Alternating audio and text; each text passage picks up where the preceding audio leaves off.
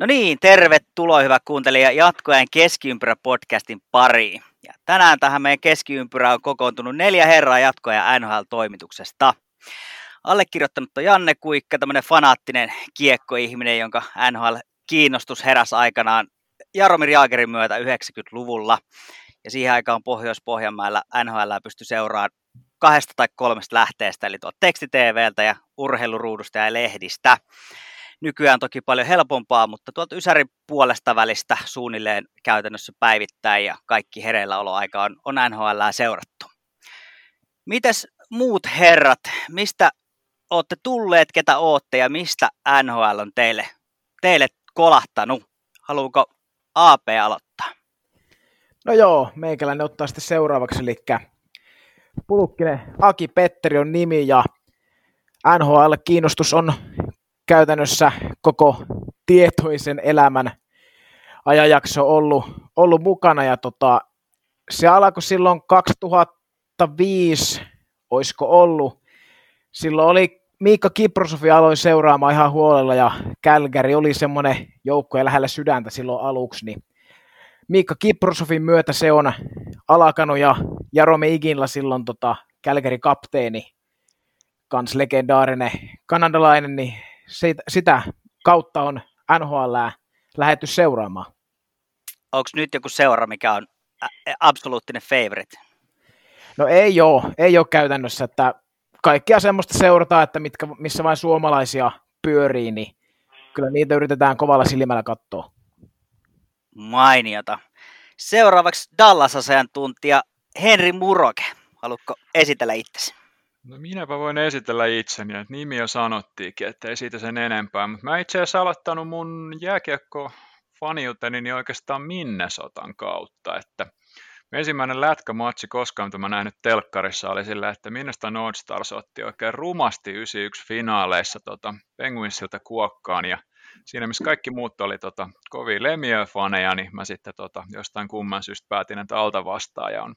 Se on nyt se juttu ja sitten musta tuli sitä kautta Modanosta tuli mun lempipelaaja ja sitten mun fanius oikeastaan Minnesotasta siirtyi Dallasiin ja sivusilmällä Arthurs Irben Jofan verran on sympannut myös Sanossa Sharksia, mutta kyllä se Dallas aika pit, pitkälti on se juttu sitten, että mulla on aikanaan, aikanaan kanssa jatkoajan lisäksi taustaa vähän tota SB Nationin Defending Big Deal, niin tavallaan ei ole enää toimittajia, he on ystäviä mulle tällä nykyään mainio ja Artus Irben häkki, häkki on pakko ihailla vieläkin ehkä hienoimpia maskeja, mitä on, on NHL koskaan nähnyt.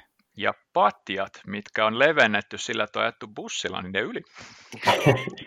Kuski kieltäytyi, niin ajo itse. Kova, mainiota. Ja viimeisenä sitten Heikki.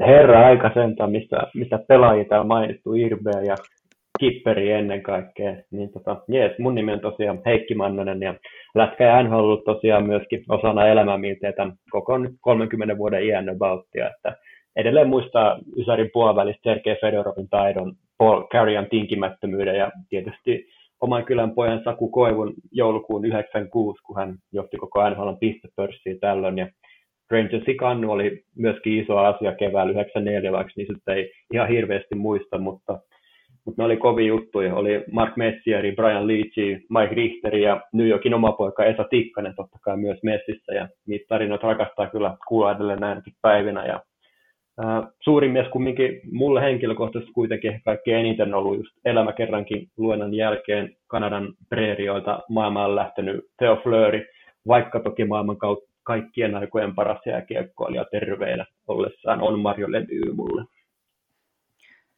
Theo Fleuristä kyllä symppaan kovasti. Kaveri kuitenkin on käynyt aika rajuja juttuja läpi, mutta mä oon aina, aina tykännyt tämmöistä pienikokoisista väkkäräpelaajista, pystyy ehkä itse hieman samaistumaan omien, omien ulottuvuuksien kautta, että kun on itse kanssa pitkään pelannut ja, ja on aina sympännyt näitä pieniä Theo Fleuria ja Martin St. Louisita ja nykyisistä ehkä Tyler Johnsonia ja Nathan Gerbe, joka on, on niin itselle ehkä se kaikista sympaattisin hukkapaladen tuolla, tuolla tuota NHL-kaukaloissa. Mutta Just yleensä näin. nämä pienet kaverit pelaa aika kovaa. Joo, Brian Gionta vielä lisää listaa, niin siinä on kyllä, siinä on kyllä kovin heppu, mutta kukaan ei oikein sille Flörin tasolle ole niistä koskaan pompahtanut. Että... No, Martin sen lui ehkä, ehkä joo, lähimpänä, ihan, mutta... Joo, joo, ihan totta. Mainio homma. Hei, tervetuloa herroille juttelee NHLstä rennolla, rennolla otteella ja kiitos, että olette mukana. Ja tänään me olisi tarkoitus jutella, jutella vähän suomalaisista ja, ja ehkä vähän semmoisella eri, eri kulmalla, eli, eli unohdetaan semmoiset itsestäänselvät tähtipelaajat, niin kuin Laineet ja Ahot, Rantaset, Barkovit, ketä, ketä näitä nyt on, joita joka paikassa tulee, tulee vastaan, mutta mietitään sellaisia jotka on ehkä vähän omassa organisaatiossa ottanut uudenlaista roolia tai se tilanne on jotenkin elänyt ja muuttanut, muuttunut tässä ja siltä, siltä kantilta. Mutta otetaanko lyhyt setti tuosta kaudesta yleensä, eli lyhyt kausi tulossa 56 peliä per, per jengi ja, ja pelataan vaan oman lohkon sisällä, eli tosi mielenkiintoinen kausi tulossa. Eli yli huomen keskiviikkona tarkoitus aloitella ja jos kaikki hyvin menee, niin toukokuun kahdeksas päivässä runkosarja taputeltu. Minkälaisia odotuksia teillä tuohon lyhennettyyn ja vähän ehkä tosi erikoiseen runkosarjaan?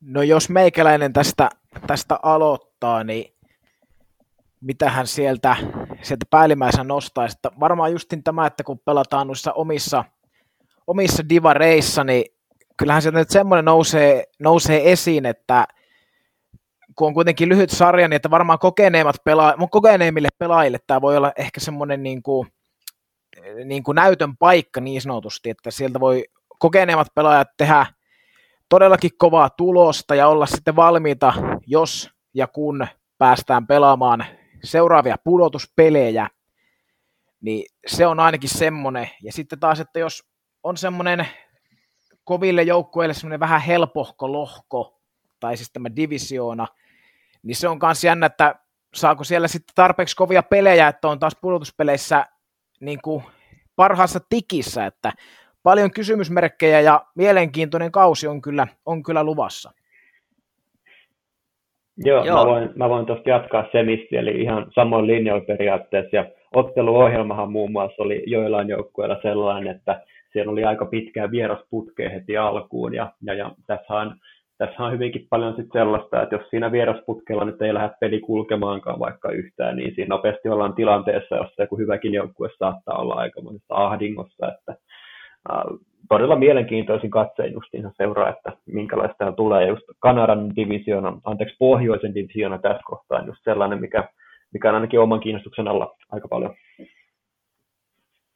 Joo, ja logistisesti tietysti tämän, tämän niin koronahässäkään keskellä, niin varmaan, varmasti tulee, jos tulee koronatapauksia, niin miten kaikki tämmöinen hoituu, jos olet vieras, vieraspelireissulla, eli, eli lähdetäänkö sitten yksityislennoilla kotiin, vai miten, miten hommat sitten sujuu, niin varmasti on paljon kysymysmerkkejä ja, ja tota, semmoisia, että selviää vasta sitten, kun tapahtuu asioita.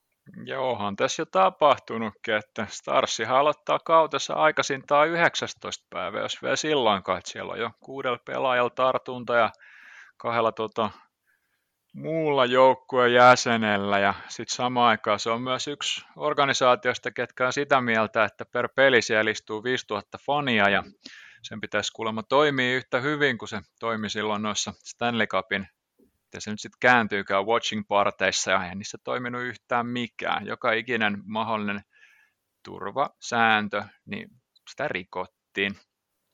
Mutta tässä on toinen koukku, mikä mua taas kiinnostaa tosi paljon, että on paljon pelaajia, mitkä normitilanteessa ei välttämättä saisi mahiksi, mutta nyt ne saa, että mm. tämä on nyt tosi kaukaa haettu, mutta kun aina puhutaan hirveästi noista suomalaista ja heitä on paljon, niin kyllähän se nyt vaikka Julius Honka on itse asiassa ollut kuulemma ihan bonusin mukaan piirteet treeneissä ja se ei oikeasti vaadi, kun että siellä on puoli puolustusta yhtäkkiä koronatartunnan kanssa, niin siellä ihan oikeasti niitä peliminuutteja saattaa sitten tullakin. Ei kukaan sellaista toivo, mutta tämä on nyt se kausi, milloin tuollaiset hyvin kummalliset asiat saattaa hyvinkin tapahtua.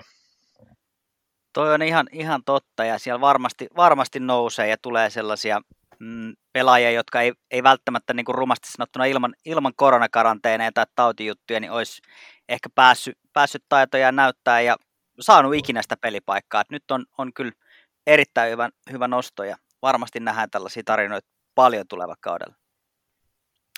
Mutta mitä sanoit tuosta Dallasista, niin ehkä kuvaa toi mentaliteetti myös, myös osavaltion mentaliteettiin noin yleensä, eli, eli tota, eiköhän se ole se osa, osa tuosta maasta, joka... Siellä on, tota, mä en nyt erityisemmin Texasia niin kuin asukkaiden kannat lähtisi arvostelemaan, se on niin iso paikka, mutta kuvernöörin kannalta voi kyllä sanoa, tota, että jos jotain on oppinut, niin ihmishenki on kyllä halpa. Ikävä kyllä. Mainiota. Si- siinäpä lyhyet ajatukset tulevasta kaudesta. Eli meillä on tuosta kourallinen pelaajia, jotka on etukäteen, etukäteen ollaan mietitty ja, ja tosiaan kärki, kärki on sen kaltainen, että miten heillä on, on muuttunut se oma asemasi organisaatiossa ja, ja onko jotain, onko, olisiko tämä sellainen käänteen tekevä kausi. Lähdetäänkö liikkeelle Ohioista Kolumbuksesta, eli, eli Korpisalo Joonas, joka, joka ehkä niin kuin viime kaudella – aika vahva ykkös, ykköstorjujen ehdokas siellä, siellä olikin ja, ja tuota, pelaski erittäin hyvin, oli yksi, yksi liikan parhaista veskareista syyskaudella ennen kuin sitten tuli, tuli vähän loukkaantumista ja, ja sitä myöten sitten Latviasta Elvis, Elvis pelasi loistavasti ja itselleen uuden myös sopimuksen. Milläs Eväl Korpisalo lähtee tähän kauteen? Voisin kuvitella kilpailupelejä, on, on aika kova. Joo, Siinä on tai... yksi aika hyvä pointti on siinä, että jos olette kattoneet, niin Korpisalolla ja Mertslikinsillä, jos oikein lausun, niin Joo. niillä on molemmilla yhtä pitkät sopparit. Ja se Korpisalollakin, mikä oli hirveä ongelma, että kun se loukkaantui, kun se loukkaantui vielä tavalla periaatteessa, mikä on niin kuin kirjaimellisesti traaginen, ja sitten se kumminkin pudotuspeleissä niin näytti sen periaatteessa, että kyllä sitä annettavaa ehdottomasti on, että tuossa on tällä hetkellä joukkue, millä on niin kuin kaksi maalivahtia, millä kummallakin on periaatteessa mahdollisuus vaikka mihin. Juuri näin, ja muistetaan tuo Kolumbuksen alakerta vielä siinä taustalla, että siellä on, siellä on aika kovia nimimiehiä siinä edessä vielä jeesaamassa heidän tekemistä, ja mä en itse ehkä näkisi Korpisalo niin selkeänä aloittavana ykkösveskana. Aika sellainen 50-50 tilanne oman, oman mielestä on, on tuossa nyt tällä hetkellä, että hyvin, hyvin Elvis oli pelannut myöskin siellä kyllä, ja äh, tätä myös vähän nyt ihmettelyä, että millä lailla niin kuin, äh, Merklikin silloin oltiin saatu 4 miljoonan diiliä, ja sitten Korpisalolle vain 2,8 miljoonan diiliä, ennen kaikkea kun huomioidaan, miten hyvin Korpisalo pelasi viime playereissa, niin se oli, siinä on ihan huomattava ero, mutta näillä mennään, ja aika, aika 50-50 tilanne, näkisin tässä kohtaa. Varmaan Korpisalo ehkä saattaa aloittaa, mutta sen, sen aika, aika meillä näyttää. Korpisalohan korkkaa nyt kauden, koska Elviksellä oli, oli ilmeisesti Nivusten kanssa edelleen vähän ongelmia, eli on ainakin kauden aloituksesta sivussa, sivussa oh, ja tuota, si, sitä myöden niin, niin on, on niin kuin vahvasti aloittamassa sitä. Toi mitä sanoit tuosta Kolmuksen alakerrasta, niin kyllähän siellä on helppo, helppo veskari tehdä hommia. Pää, taisivat päästää viime kaudella kolmanneksi vähiten maaleja koko liigassa. Ja, ja tuota, eli, eli kyllä siellä on niin kuin, vedot tulee ehkä sieltä B-sektorilta pääsääntöisesti ja, ja sitä kautta niin helpottaa sitä omaa työskentelyä, mutta kova, kova on kausi tulossa ja, ja varmasti niin kuin kova kilpailu, että siellä on kuitenkin Korpisalon takana vielä, vielä kolmas latvialainen, latvialainen kirittämässä, eli, eli tota, kyllä siellä niin kuin kisaa, kisaa on.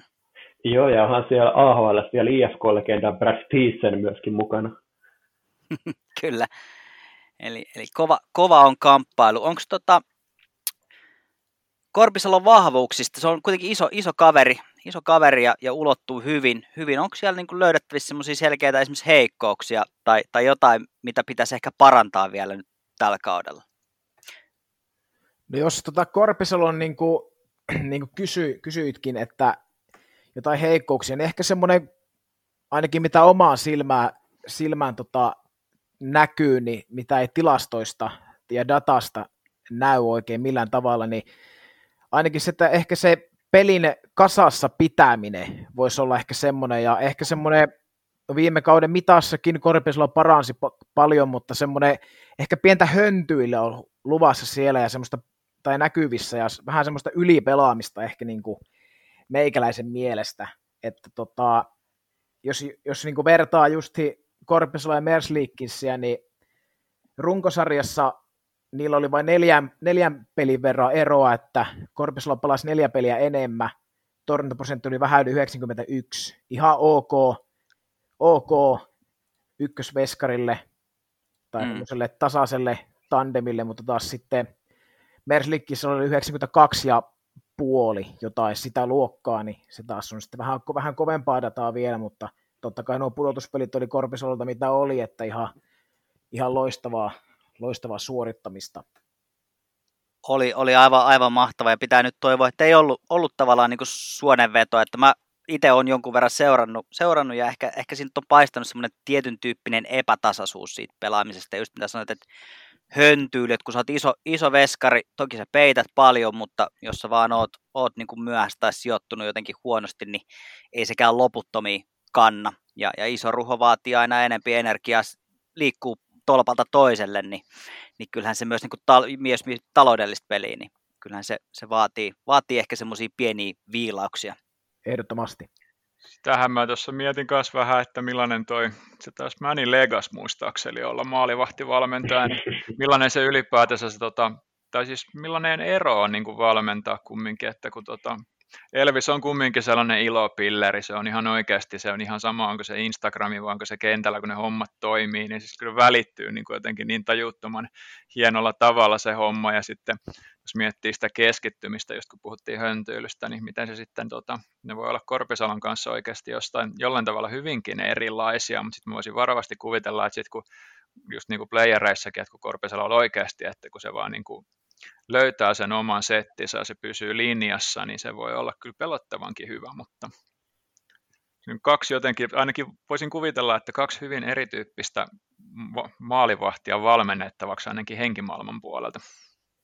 Aivan varmasti. Mulle on välittynyt Korpisalosta vähän semmoinen, semmoinen miten se on, semmoinen perusduunarityyppinen, että tullaan aamulla duuniin, tehdään duunit hyviä lähdetään menee. Et ei, ei paljon niin ylimääräistä tavallaan ole sitä Instagram-hypetystä tai, tai muuta tämmöistä ylimääräistä, vaan, vaan nimenomaan, että keskitytään tekemiseen ja tulokset tulee sitten sitä kautta.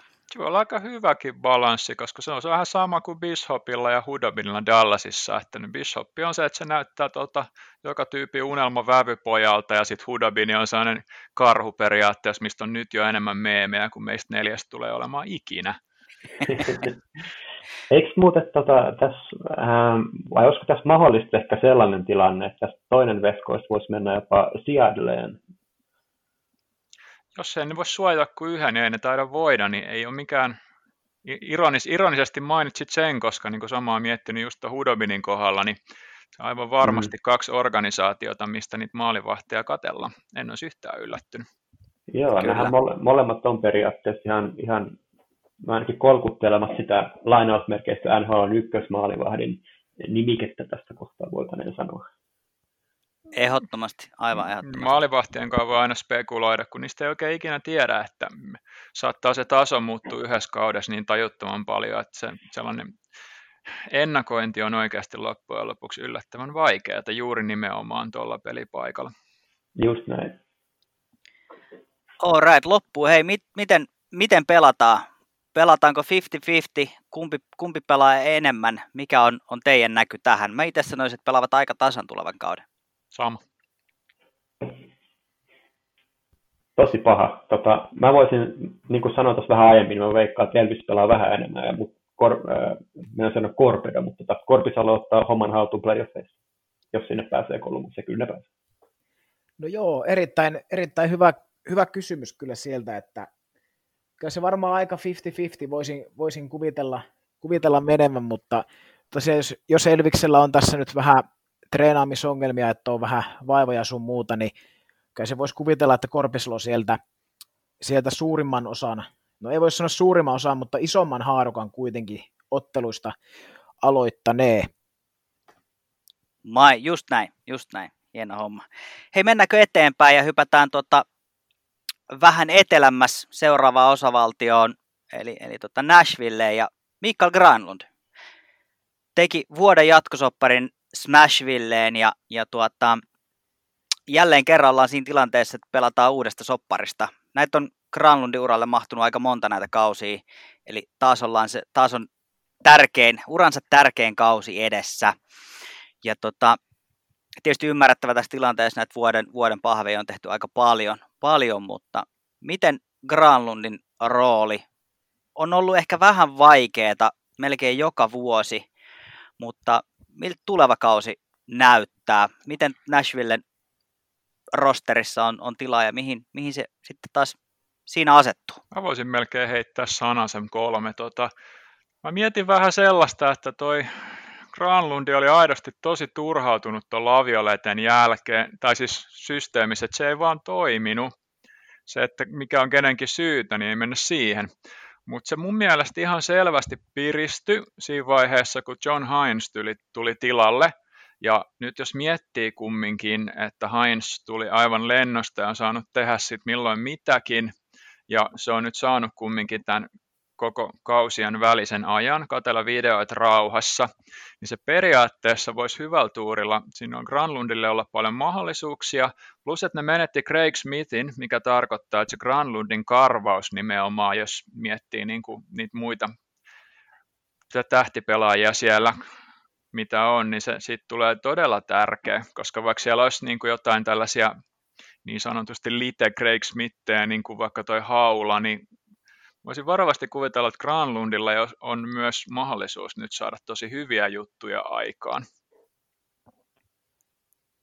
Joo, left, leftin puolen tekijää siellä Nashvillessä tosiaan puuttuu, että viime kaudella, no siinä Granlundin kohdalla hyvä varmaan huomioida kumminkin se, että hänellä oli siinä lapsen syntymä ja mestan vaihto vähän tuosta Minnesotasta Nashvilleen päin ja, ja, ja sopeutumisjuttuja varmaan ja tämän kaiken näköistä tällaista ollut siinä taustalla ja näin poispäin, niin jännä tosiaan nähdä, että mitä siellä tapahtuu, että pelaako hän siellä Forsterin ja Duchenin kanssa vai, vai miten se ketju siellä rakentuukaan, rakentuukaan sitten.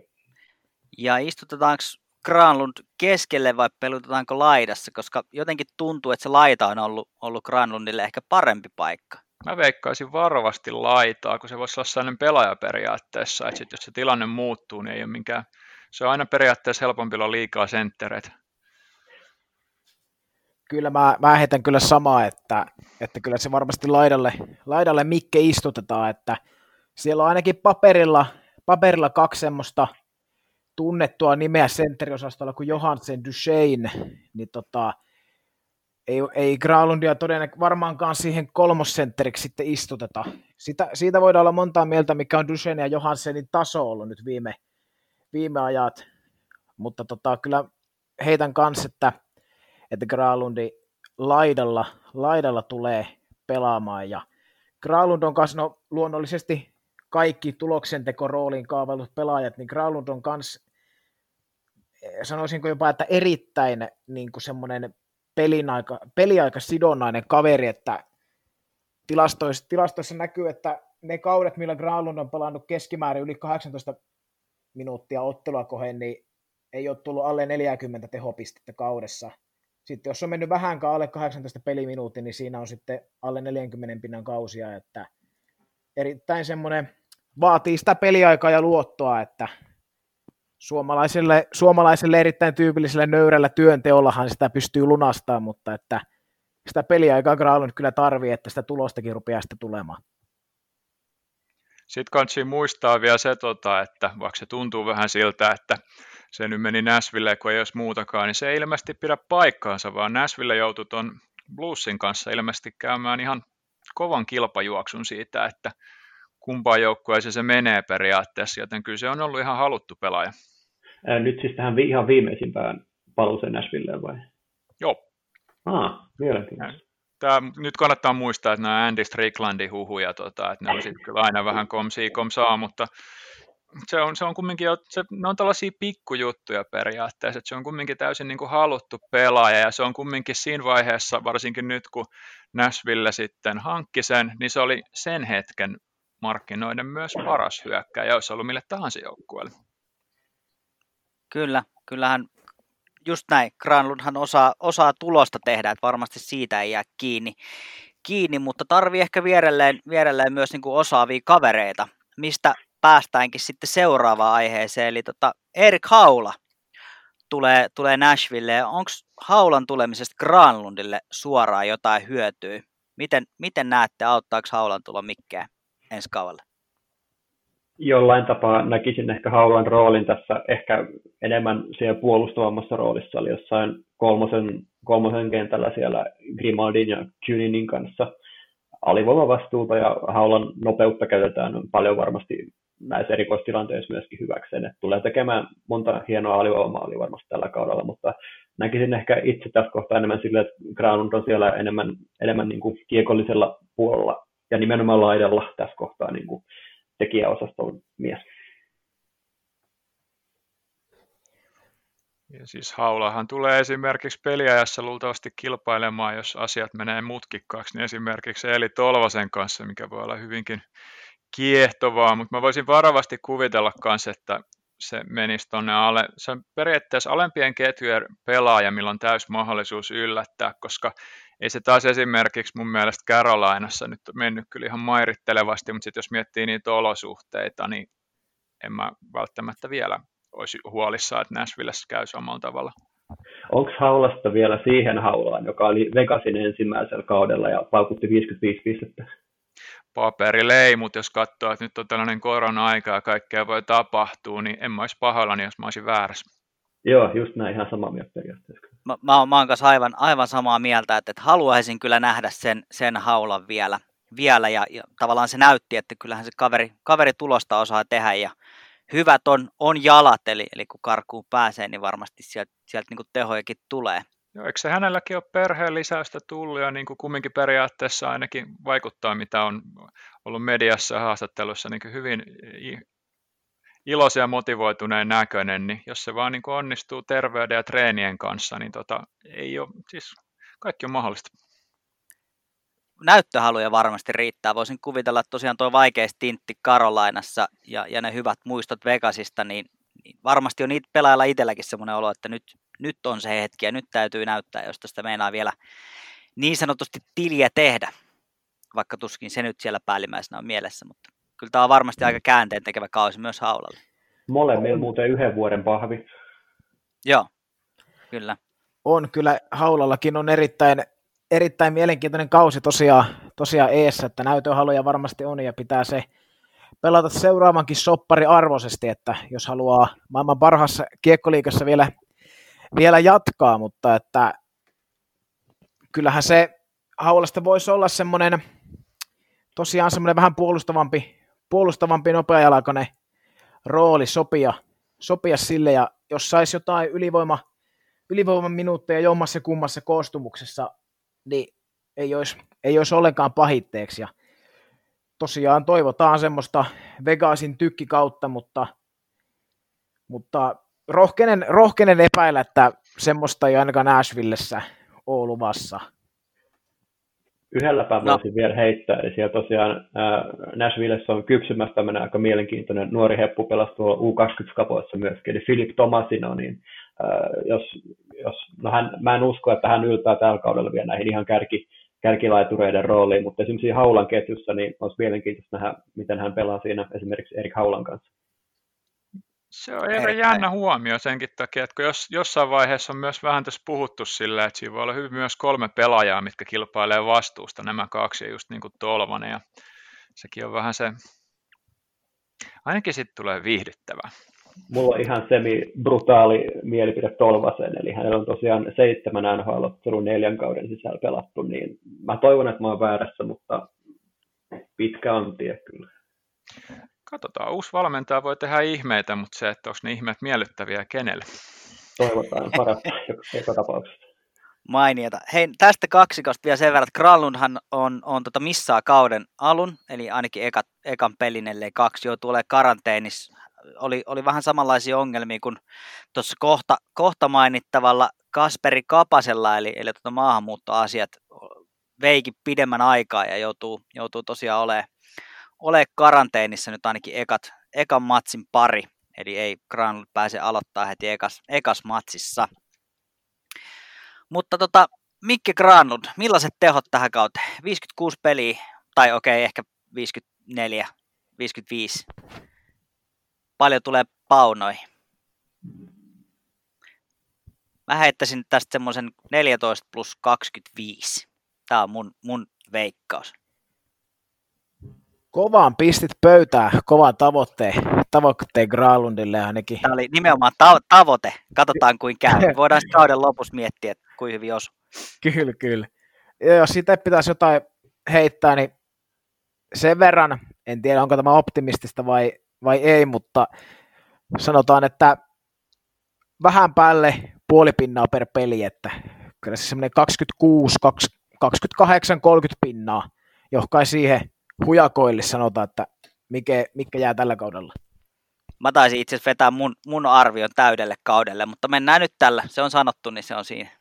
Joo, no mähän menen pakkaa sanomaan sillä, että pakki sen niiden sisäisen pistepörssin kumminkin voittaa, niin mä en nyt tosta niin huolissa.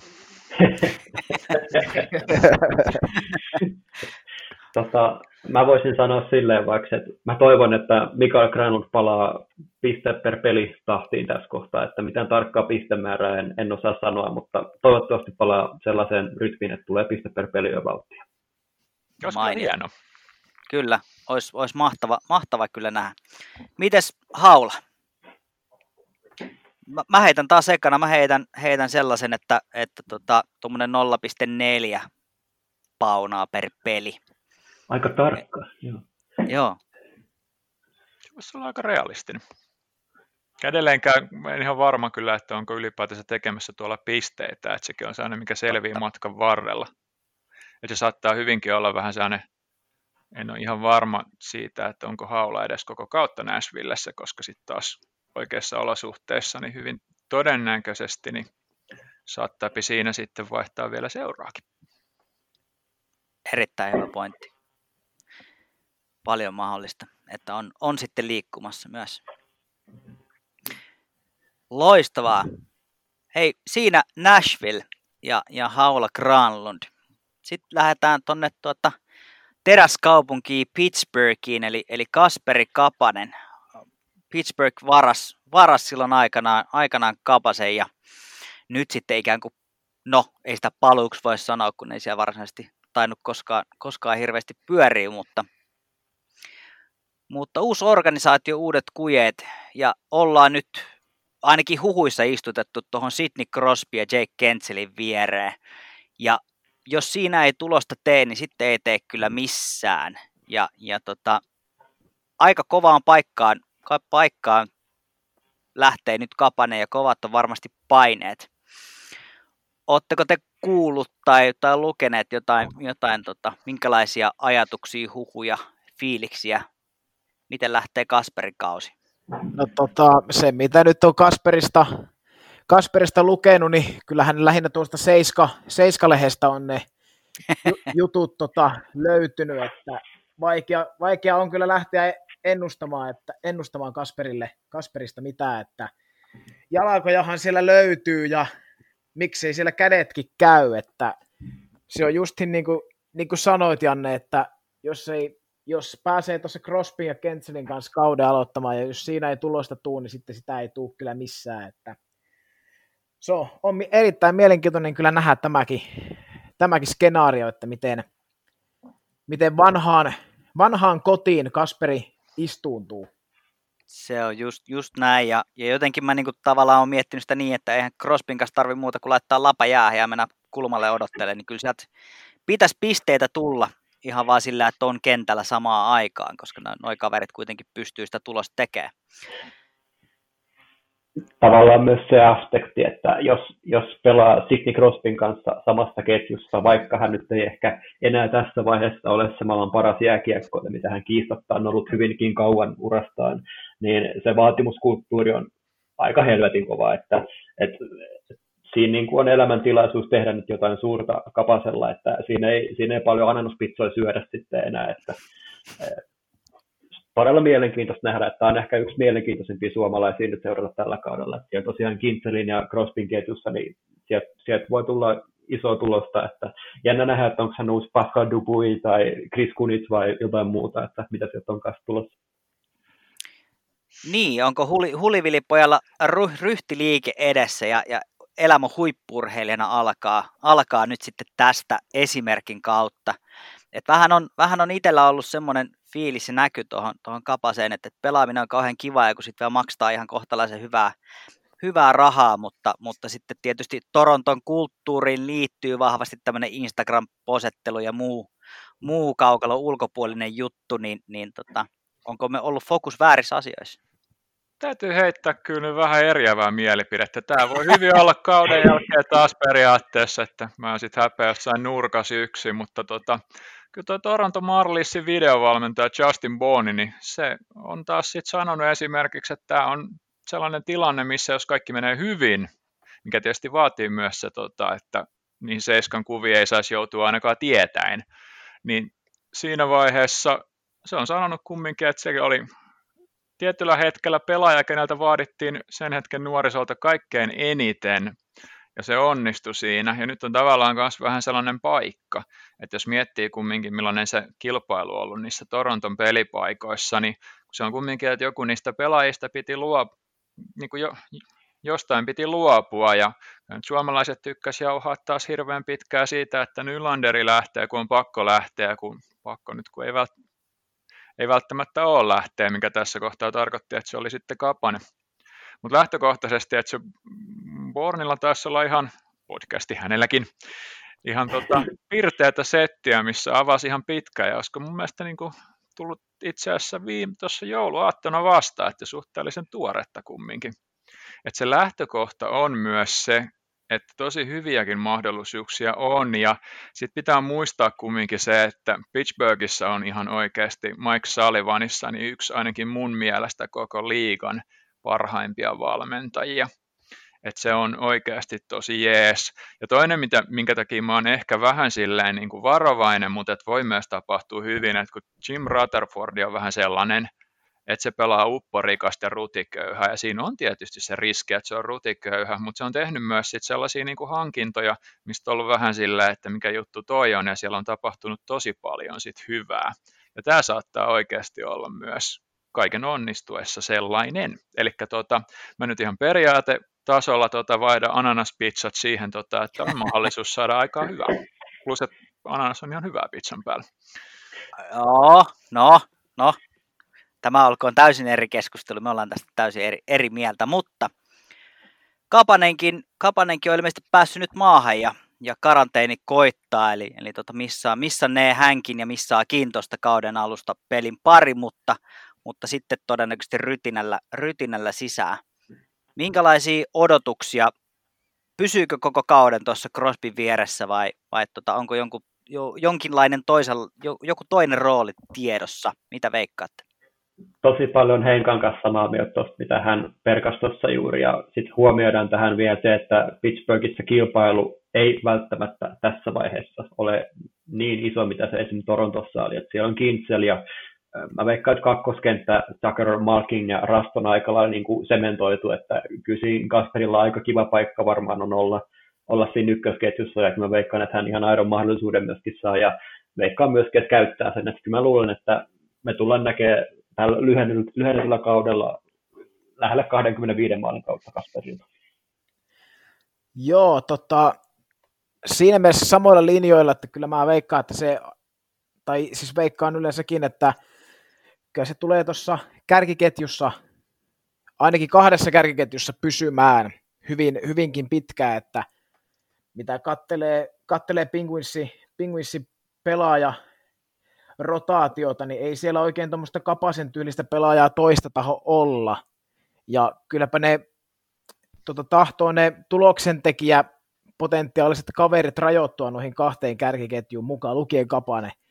Että vaikea, mm, va, vaikea nähdä, että sieltä Jared McCannia tai Brandon Tanivia nousisi, nousisi siihen kärkiketjuun, mikä ei myöskään olisi mahdollista. Crosby voisi tehdä niistäkin 30 maalin miehiä, mutta, mutta kuitenkin, että kyllä mä lähdetään, lähdetään sillä liikenteessä, että Kapanen pelaa kahdessa kärkiketjussa kauan aikaa. Joo, sa- samanlaisia ajatuksia. Nyt niin kuin sanottu, niin on, on varmasti yksi, yksi elämänsä paikka ja näyttää, näyttää se kaikki ja ulos mitä tässä potentiaali.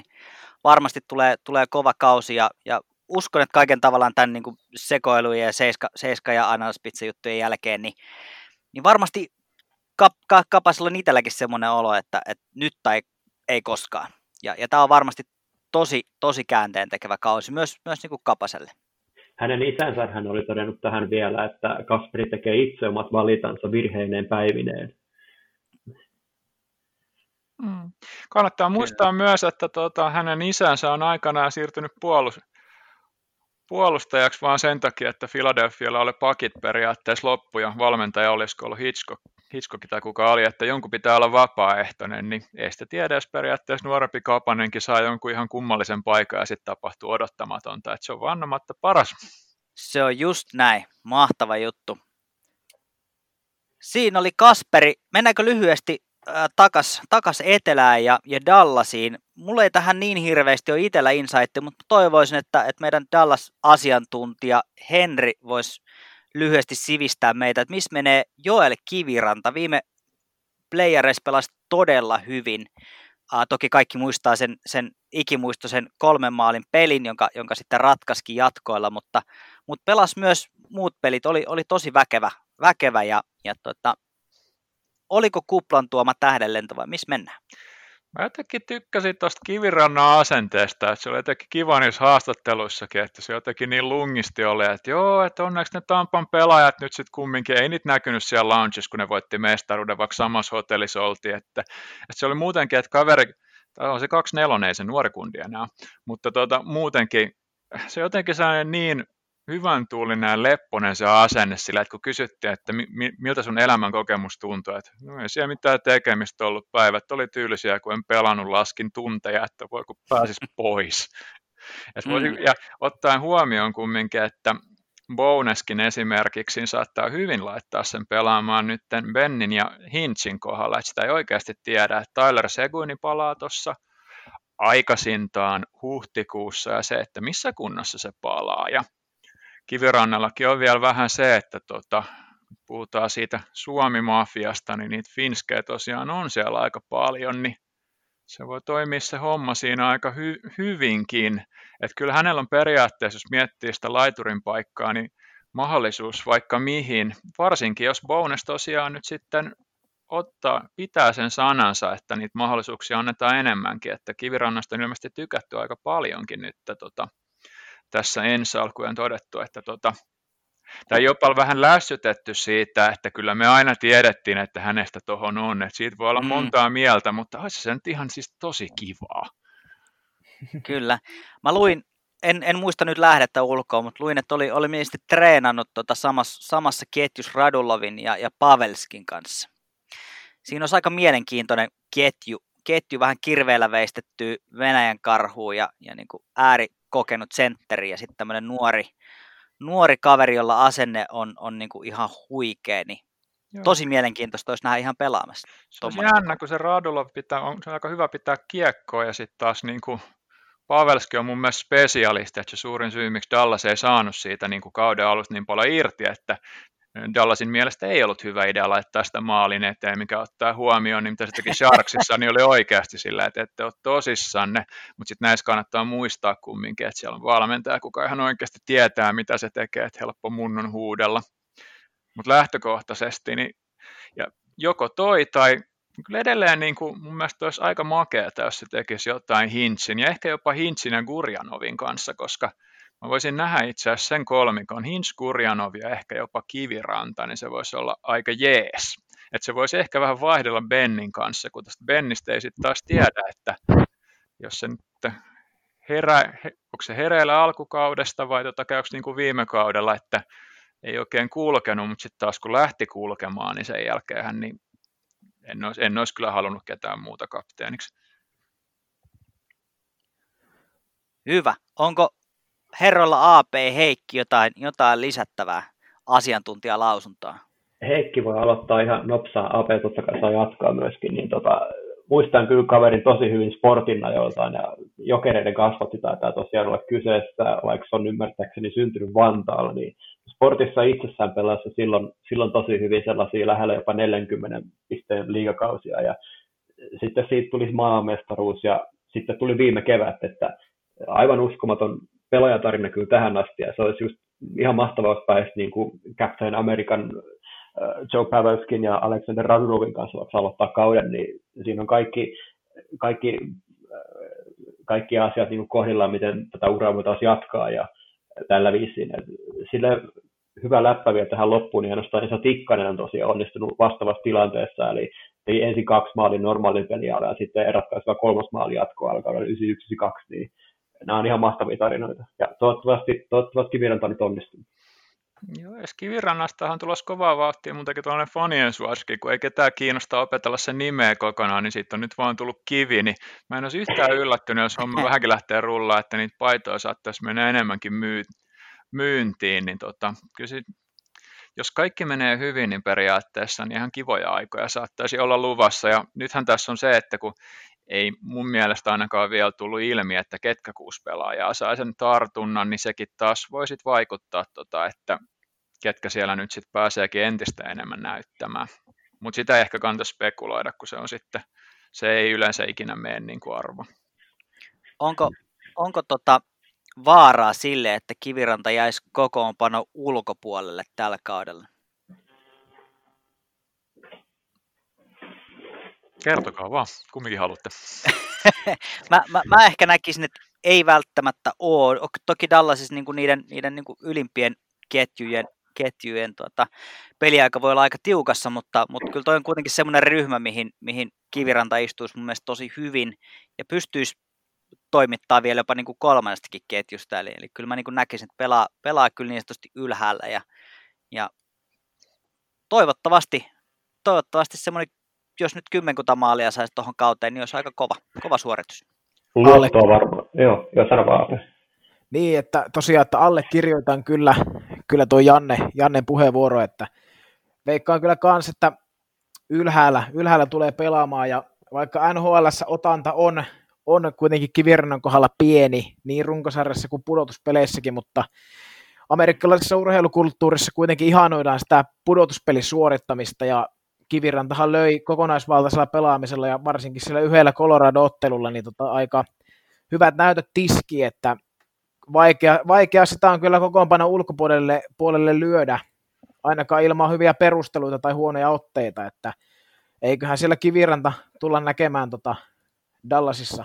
Joo, siis se riski, jos nyt haluaa jonkun tällaisen kauhuskenaarion laittaa, on siinä, että sit jos tietysti palataan siihen menneeseen, että nuorisoon ei ylipäätänsä luoteta, mikä ennen pudotuspelejä oli ihan todellinen uhka, niin sitten se tavallaan voi joutua siihen samaan, koska sitähän mä itse pelkäsin ennen playereita, just esimerkiksi jos miettii, että Gurjanov pelasi tosi pienillä minuuteilla, ja kyllä mun mielestä Hintsikin ottaa huomioon, miten se saa aikaiseksi, niin tietysti en ole valmentaja, mutta mua aina vähän huolestuttaa just sellainenkin, että niin kuin, ei sitä vastuuta anneta ja sitten kumminkin playereissa joku loukkaantuu ja sitten nakataan pää edellä syvään päätyy, niin se voi päättyä niin kuin tälleen, mutta sitten kun se voi päättyä ihan toisella tavalla.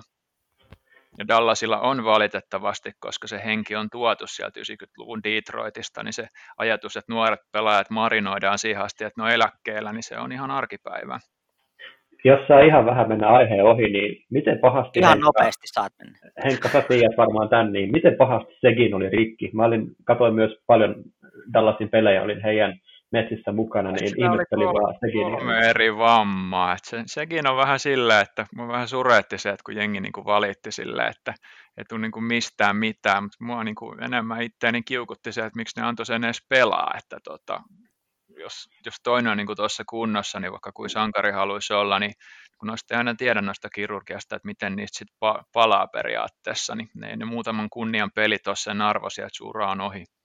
Mm. Se mun mielestä niin se, sillä oli kol, kolmessa eri kohtaa isompiakin vammoja, ja sitä kirurgiaa on kyllä niin kuin luvassa. Tai on, on tehtykin, niin kuin, että se huhtikuukin on optimistinen paluu. Että se oli kyllä niin kuin todella, todella ottanut pahasti lukua. Et se, että se oli oikeastaan kentällä, oli mun mielestä suurempi ihme kuin se, että ihmeteltiin niiden tehojen vähäisyyksiä. Okei, Sie- siellä semmoinen tilanne. Jos siirrytään eteenpäin ja jos on, on Kasperi Kapasella painepaikka Pittsburghissa, niin ei pääse Kotkaniemen Jesperikään kauhean helpolla. Montreal on kaupunkina tosi, tosi vaikea. Jesperillä on ollut tosi vaikeat kaudet. Eka, eka vuosihan meni tosi hyvin – hyvin, mutta sitten toinen kausi olikin jo, jo hankala. Tuli nyt liikaa pelaa lainalla kymmenkunta peliä, mutta, mutta sieltä taisi tulla kymmenen peliä, olisiko ollut kahdeksan pongoa, jos en ihan väärin muista. muista, mutta kaiken kaikkiaan ei ole ollut ehkä niin säkenöivä täällä kuin mitä olisi ehkä voinut, voinut odottaa. On kovaa treenannut ja, ja ilmeisesti Montrealista luottoa löytyy, mutta missä me nähdään Jesperi tulevalla kaudella? Ja, ja tota, jos miettii niin kuin pitkässä, pitkässä tähtäimessä, niin mihin, mihin on menossa? No jos meikäläinen aloittaa Jesperistä, niin vastaan to, ensin tuohon, että pitkällä, pitkällä välillä, niin kyllähän se, jos, jos Montrealissa ura, uraa tekee, niin se on kakkos-kolmos ketju sentterin rooli varmastikin eessä, että tota, niin kuin viime, viime, vaikea viime kausi, niin hän, Kotkaniemi on kuitenkin ollut 115 NHL-pelissään, mitä nyt on päässyt ainakin runkosarjassa, runkosarjassa esiintymään, niin on ollut ainakin edistyneiden tilastojen valossa varsin kiitettävä pelaaja, että ei ole ainakaan, ainakaan omiin sillä tavalla, sillä tavalla vuotanut.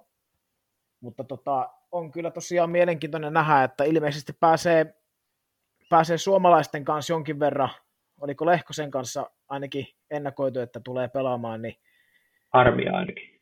Joo, niin että siinä tota, ainakin toimittaa Lehkoselle kiekkoa, kiekkoa vauhtiin, niin siinä voi muutama syöttöpiste, syöttöpiste tulla, kun Lehkonen tulee kypäräsilmillä maalin sisältä pois. Niin. Mutta tota, on kyllä erittäin mielenkiintoinen. Toivottavasti se toisen kauden kirous nyt olisi sitten ihan tosi asia, että kolmas kausi olisikin sitten Jesperiltä myös parempi, että Joo, ja ka- kamppailuvoimastahan on puhuttu paljon, on ollut, on ollut niin kuin vaikeuksissa kamppailupelaamisessa, ja, ja on, on niin kuin ollut heikohko, sanotaanko näin, että ei ole ehkä ollut tarpeeksi jerkkuun, mutta nyt kuvat, kuvat ja, ja lehdistö kertoo, että on, on otettu vähän beefiä lisää, ja, ja tota, sitä kautta varmasti niin kuin nähdään aika paljon väkevämpi, väkevämpi Kotkaniemi sitten kulma, kulma- ja laitaväännöissä. Kuvat kertoo myös aika pitkälti sitä, että on ollut hymy, hymy huomattavan paljon herkemmässä ja se on oikeastaan ihan hauskaa, että jos Montreal Gazettekin, mikä saattaa olla aika julmakin lehtenä, kun sille päälle sattuu, niin ollut just silleen, että tota, oli niin hienoa katsoa sitä peli iloa ja sitä virnettä tulokaskaudella, että se katosi ja nyt se olisi tullut takaisin, että se olisi aika näppärää ja se on vähän sama kuin tuolla tota, kivirannallakin, että niin kauan kuin ne toimittajat on se, että minä en tuota nimeä osaa vieläkään lausua, niin tavallaan kaikki on suhteellisen hyvin ja tällä hetkellä ollaan siinä kohtaa. Ja sitä mä mietin kanssa, että ilmeisesti on nyt Joel Armian sitten tota Toffolin Tylerin kanssa kai ilmeisesti nyt samassa, samassa ketjussa mennyt ja sitähän ne on nyt aika paljon ilmeisesti kattonut sille, että tässä jotenkin saada niin enemmän otettua irti vielä siitä sen laukauksesta, kunhan se nyt ihan tajuuton. Kyllä. Joo, niin, mä, joo sorry. Sano ihmeessä. Öö, siis tuossa liikavisitistä mä en ehkä itse sinänsä ehkä liikaa suora johtopäätöksiä ottaisi ehkä NHL-kentille tässä kohtaa. Siis, no toki nyt Juuso Välimäki esimerkiksi nyt oli ihan täys eläin ja ihan täys valmis NHL tässä kohtaa jopa. Mutta tota, iso osa menestyksestä nyt Montrealin kohdalla nyt siihen, että miten, miten Nick Suzuki esimerkiksi pelaa tulevan kauden, ja siinä sivussa on myöskin Kotkaniemi, että uh, onnistuuko se peli nyt sitten Toffolin ja Armian kanssa, vai miten se nyt sitten menee, että se, sen näkee vielä. Toki Jesperi on vielä nuori, että tämä ja toi seuraava 21-22 kausi tulee mittauttaa aika hyvin, että minkälainen pelaaja Kotkanimestä tulee pilkku vai tuleeko uh, 22-23 kaudella sitten Montrealin Suzukin ja Kotkaniemen uudet sopparit, että silloin sitten näkee, mikä se tilanne on siinä kohtaa. Mutta Nick Suzuki on nyt tähän, tässä kohtaa ehkä se, mihin Montrealissa niin katseet kääntyy isommin. Kuuluuko Kotkaniemi suojattuihin pelaajiin? Onko olemassa se mahdollisuus, että, että Kotkaniemi lähtisi äh, sateeseen Seattleen, kuuntelee Nirvanaa ja lätki kiekkoa? Epäilen suuresti. Ei se mahdotonta ole, mutta mä epäilen kyllä, että vielä – varsinkin joku Montreal, millä on muutenkin ollut tapana periaatteessa hukata noita pelaajia muualle, niin ei ne, mä haluaisin toivoa, että ei vielä.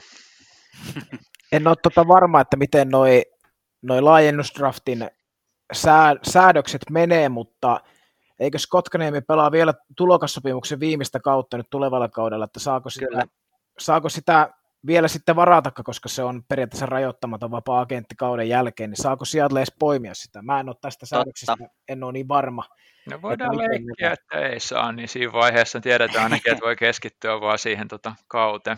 Mutta tuossa kannattaa muistaa, että Kotkaniemi saattaa sitten, jos nyt haluaa välttämättä lähteä niin oikein ilkeäksi, niin saattaa olla tietysti osa sit sellaisia siirtoja, että jos lähdetään tekemään taas niitä perinteisiä Las Vegas-tyyppisiä, että jos et ota tätä ja tätä pelaajaa, niin kauppa on sulle tämän ja tämän pelaajan, niin Aivan. niin sellainen mm. riski on todellinen, että jos katsoo vaikka tota Las Vegasinkin nykypuolustusta, niin on Theodoret ja kumppanit, mitkä Anaheimin mun silmässä on antanut ihan ilmatteeksi, vaan sen takia, että niin kuin muita pelaajia on suojattu, niin tällainen uhka on, on tietysti todellinen.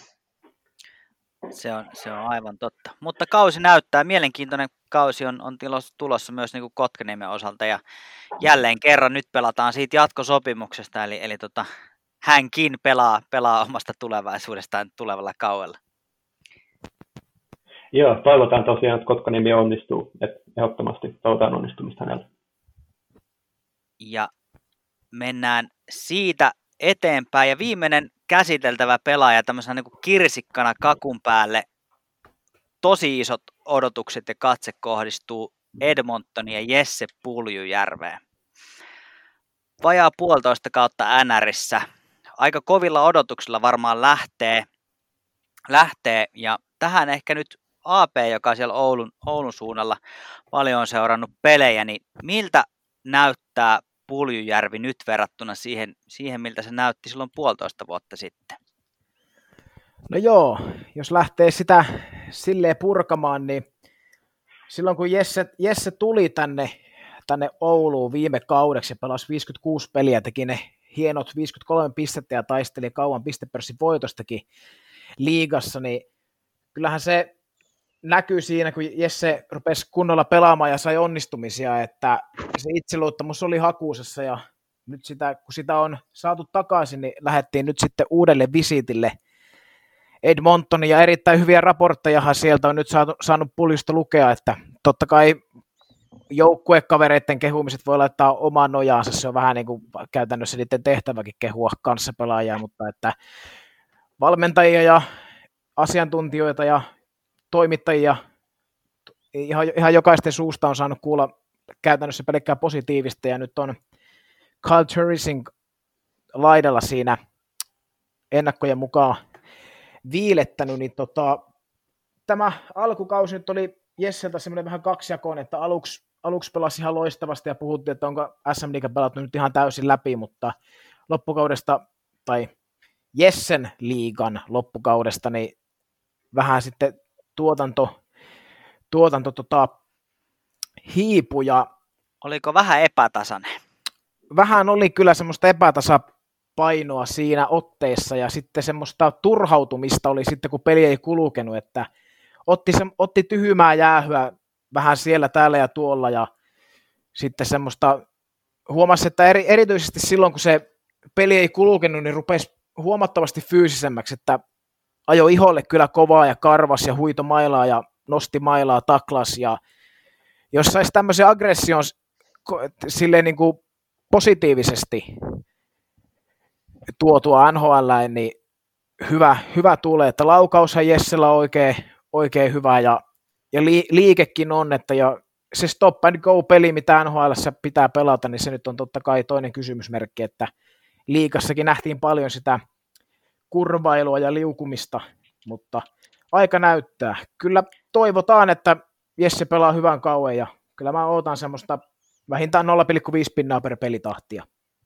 Tuossa nostit, nostit tai nostit ihan hyvin just niitä huolia, mitä ehkä itselläkin on, kun on, on tuossa pelejä kattonut ja, ja tota, tavallaan just tämä, että sitten kun se peli ei suju, niin, niin menee aika, aika sinne kypärään, Puljujärvenkin kypärään sisään mahtuu, mahtuu vielä muutakin kuin pää, mutta tuota, ää, vaikuttaa siltä, että on, on ehkä vähän herkkä, herkkä turhautuu ja tavallaan onko siinä vaaran paikka, tuleeko just sit turhautumisen kautta niin tyhmiä jäähyjä tai, tai muuta, muuta niin tyhmiä virheitä, mutta toinen on toi, mitä on jo silloin ehkä aikaisemmin miettinyt paljon, on, on tavallaan just se, että isoon kaukalohan Puljärvi on, on niin loistava, mutta sielläkin ajoittain näkyy se, että on ehkä vähän pelin ulkopuolella, kun ne käännökset kestää ja, ja tavallaan kurvailee ja kaartelee, niin miten sitten, kun tosiaan tuolla isossa kaukalossa ei ei enää onnistu, ja kun sitä tilaa ja aikaa, aikaa ei ole, ja sulla ei ole niin kuin mahdollisuutta olla pelin ulkopuolella sekuntiikaan, vaan se, se on niin kuin oltava. Et onko nämä asiat nyt niin kuin kunnossa, aika toki näyttää, mutta, mutta tässä on pari semmoista niin kuin ehkä kohtaa, mistä olisin, olisin vielä vähän huolissaan, koska mm, mä en ehkä ole nähnyt semmoista Puljujärveä vielä, josta mä voisin sanoa, että nyt on NR aineesta ja nyt on niin kuin valmis. Koska ajoita on näyttänyt siltä, että, että onko ollut parempi kuin silloin puolitoista vuotta, kun tuli, sitten kun tuli Ouluun. Että onko oikeasti asioita tapahtunut niin paljon? Erittäin hyviä huomioita tuossa kyllä. Ja siis se kans, mikä, mikä tässä Puljun, niin kuin puhuit tuosta, että kun tila ja aika otetaan pois ja sitä ei ole niin paljon NHL, niin liikassakin oli muutama semmoinen, että vaikka oli aikaakin, niin anta vähän semmoisia syöttöjä semmoisille pelaajille, joka saattoi olla kahden vastustajan vartioimana siinä, että tuli vähän semmoisia erikoisia ratkaisuja, niin, niin tosiaan aika näyttää, mutta ei se kehitys ole ehkä niin pelillisesti ollut niin huimaa mitä, ja semmoista välttämättä odotusten kaltaista. Itse, itse tykkään puljusta pelaajana tosi paljon, että toivon kaikkea hyvää, hyvää kaverille, mutta, tota, mutta tota, niin, niin, tosiaan aika näyttää. Fysiikassahan kaveri on mennyt huimasti eteenpäin, että se kamppailukovuus on varmasti NHL-tasolla uskalla väittää, mutta tota, näkee nyt sitten, miten, miten suoritukset kaukalossa kertoo. Se on just näin. Haluuko herrat Henri ja Heikki lisätä, lisätä jotain, jotain, minkälaisia ajatuksia, onko Insightti Edmontonista tai muita aihioita ja ajatuksia? Annas palaa, niin mä tuun sen jälkeen. Joo, mä, oliko Henkaan siis joku vielä tähän? Mä voin, tota, pistä, pistä vaan tulee tavu toisen perään, niin mä, mä tuun jälkeen. Okei, okay, joo. Mä, mä lähden tässä kohtaa ehkä ihan snadisti eri kelkkaan. Tota, itse kanssa kärppiä kattonut aika tarkkaan, ja just niin kuin nimenomaan Polyjärveen, niin se, se on hyvin paljon totta, mitä AP tuossa äsken sanoi, ja en, en missään nimessä kiistä sitä, mutta siis ennen kaikkea se tasaisuus on mun mielestä se, mikä eh, Jessen kohdalla tässä kohtaa, tai anteeksi, Jesse Puljärven kohdalla tässä kohtaa on ollut se, se asia ehkä, mikä on ollut se isoin haaste, eli paikoin tosiaan niin kuin aivan dominoivaa tekemistä, Et esimerkiksi niin kuin viime kaudella oli sellaisia jaksoja, jolloin niin kuin tuntui, niin kuin, että ei, ei oikein mikään pysäytä tätä kaveria. Että se nopeus, nopeus ja kädet kävi niin kuin paikoin niin kuin ihan sairaalatasolla, mikä niin kuin ei ollut liikaa niin kuin lähelläkään. Se oli jopa ehkä NHL-tasoa silloin, miten hän silloin pelasi. Tämä kaus on, tässä pitää myös huomioida tämä kaus, että mun mielestä kärpät ei ollut ihan niin dominoiva tällä kaudella, mitä ehkä olisi jopa olettaa saattanut, ja huomioida heidän rosteri ennen kaikkea, niin siinä samalla myöskään Puljärven niin kuin tehotilassa tässä kohtaa ei ehkä ole niin kuin ihan sitä ihan sitä parasta näyttänyt. Ja nyt tosiaan kun Jesse lähti tuonne Edmontoniin, niin siellä hän saa pelata kärppien legenda Carl Tarisin kanssa samassa ketjussa, ja sitten siinä tota, on Archibald ilmeisesti vielä kolmas pala, ja Archibald on just sellainen, joka on sinne puolustuspäähän niin kuin erittäin hyvä tasapainottaa peliä ja korjaamaan just ehkä sitä, mitä, mitä Jesse te- tekee siellä ylhäällä, että ehdottomasti myöskin toivon niin kaikkea hyvää Jesselle ja näin poispäin, ja kyllä mä uskon, että sieltä voi tulla onnistuminen, että sen tosiaan klaisesti aika meille näyttää, mutta, mutta joo, katsotaan. Todella toivotaan näin. Henrillä oli vielä muutama sananen Puljujärven tilanteesta. No minäpä tavuilen. Eli tuossa tota, sitten sellainen oleellinen juttu, mistä ei ole puhuttu ollenkaan, että mitäs Puljujärven englanti taittuu, koska se oli aikaisemmin ihan massiivinen ongelma se sopeutumisen kanssa, varsinkin sitten kun mentiin AHL ja siinä on ne kommunikaatiohuolet, että jos ei se oikeasti vieläkään, niin kuin, se ilmeisesti pitäisi taittua paremmin, mutta en ole saanut mitään ihan hirveätä todisteita siitä, että se olisi itsestään selvää. Ja tässä kohtaa mä aika utelias siitä, että siellä on just toi Dave Tippett päävalmentajana, että se vaatii tosi paljon pelaajilta, mutta se on myös ehdottomasti pelaajavalmentaja. Ja meillä on aika paljon suomalaisiakin pelaajia, ihan Jussi Jokisesta alkaen, ketkä on nimenomaan sanonut, että se kommunikaatio niin kuin todellakin toimii.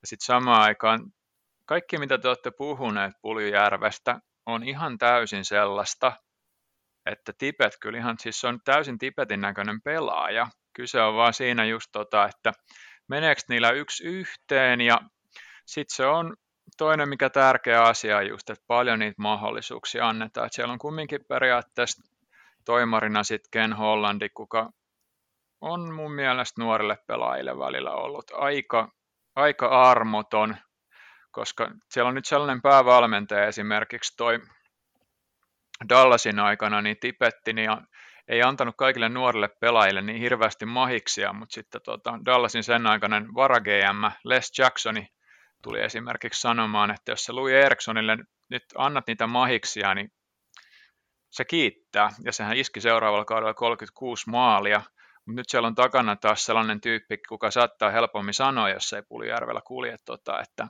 ei se ole väärin, että sä taas niin kuin peluutat sit niiden veteraaneja, vaikka se toivon mukaan meidän neljän mielestä olisi väärin. Mua kiinnostaa Tosi... noissa sopeutumisjutuissa. Tämän takia mä otin vikan vuoron, koska teillä oli ihan sika hyvää niin kuin insightia nimenomaan, mitä tapahtuu kentän sisällä, niin mua kiinnostaa myös, mitä tapahtuu sen ulkopuolella, koska se saattaa vaikuttaa tosi paljon turhautumisiin ja epätasaisuuksiin. Saanko Janne sanoa tähän ihan lyhyen kommentin vielä väliin? Anna palaa, anna palaa. Joo, eli tuohon Henrin, Henrin settiin, niin tota, vain semmoinen, semmoinen tieto, että Pulyjärvi on, on istunut ilmeisesti pukukopissa Cody Kunik ja Sean Heskan, Heskan kanssa vierekkäin ja siinä välissä, että sieltä kautta ainakin olisi englantia pitänyt jonkun verran oppia. Että ellei, Mä muistan lukeneeni tästä kanssa. Joo, ellei ole kaverit ihan täysin Suomea ruvennut keskustelemaan keskenään, mutta että... Ja ilmeisesti nimenomaan sillä ajatuksella, että kun, kun Jesse tästä aikanaan takas lähtee, niin, niin tavallaan, että se pukukoppikieli on ollut, ollut englanti, mikä on ollut tosi, tosi hieno, hieno nosto. Ja sano, sano AP toki loppuun, mä heitän sitten viimeisen Jerryn tuohon perä. Joo, ei, se vain piti, ei mitään asiaa liittyvää sille, vaan että Henriltä hyviä pointteja, mutta lisäisin vain tuon tuohon loppuun. Joo, mutta erittäin niin kuin hyvä pointti lisätä tuohon, koska toi meinaa niin kuin tekee musta heti jo tuplasti optimistisemman, koska mä en taas niin kuin tiennyt tota itse. Mä itse asiassa, jos saa vielä ihan vika, vika vikan heittää, niin mä itse asiassa näin tuon Puljärven yhden haastattelun tuossa, niin ainakin sen perusteella kieli taittui niin kuin huomattavasti paremmin kuin silloin pari kautta sitten.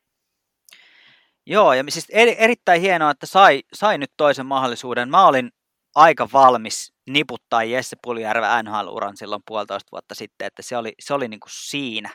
Mutta nyt toki toivotaan kaikkea, kaikkea hyvää ja erittäin hieno juttu, että pääsi, pääsi vielä kokeilemaan ja sai mahiksen lähteä, lähteä näyttää, että NHL-aineesta on.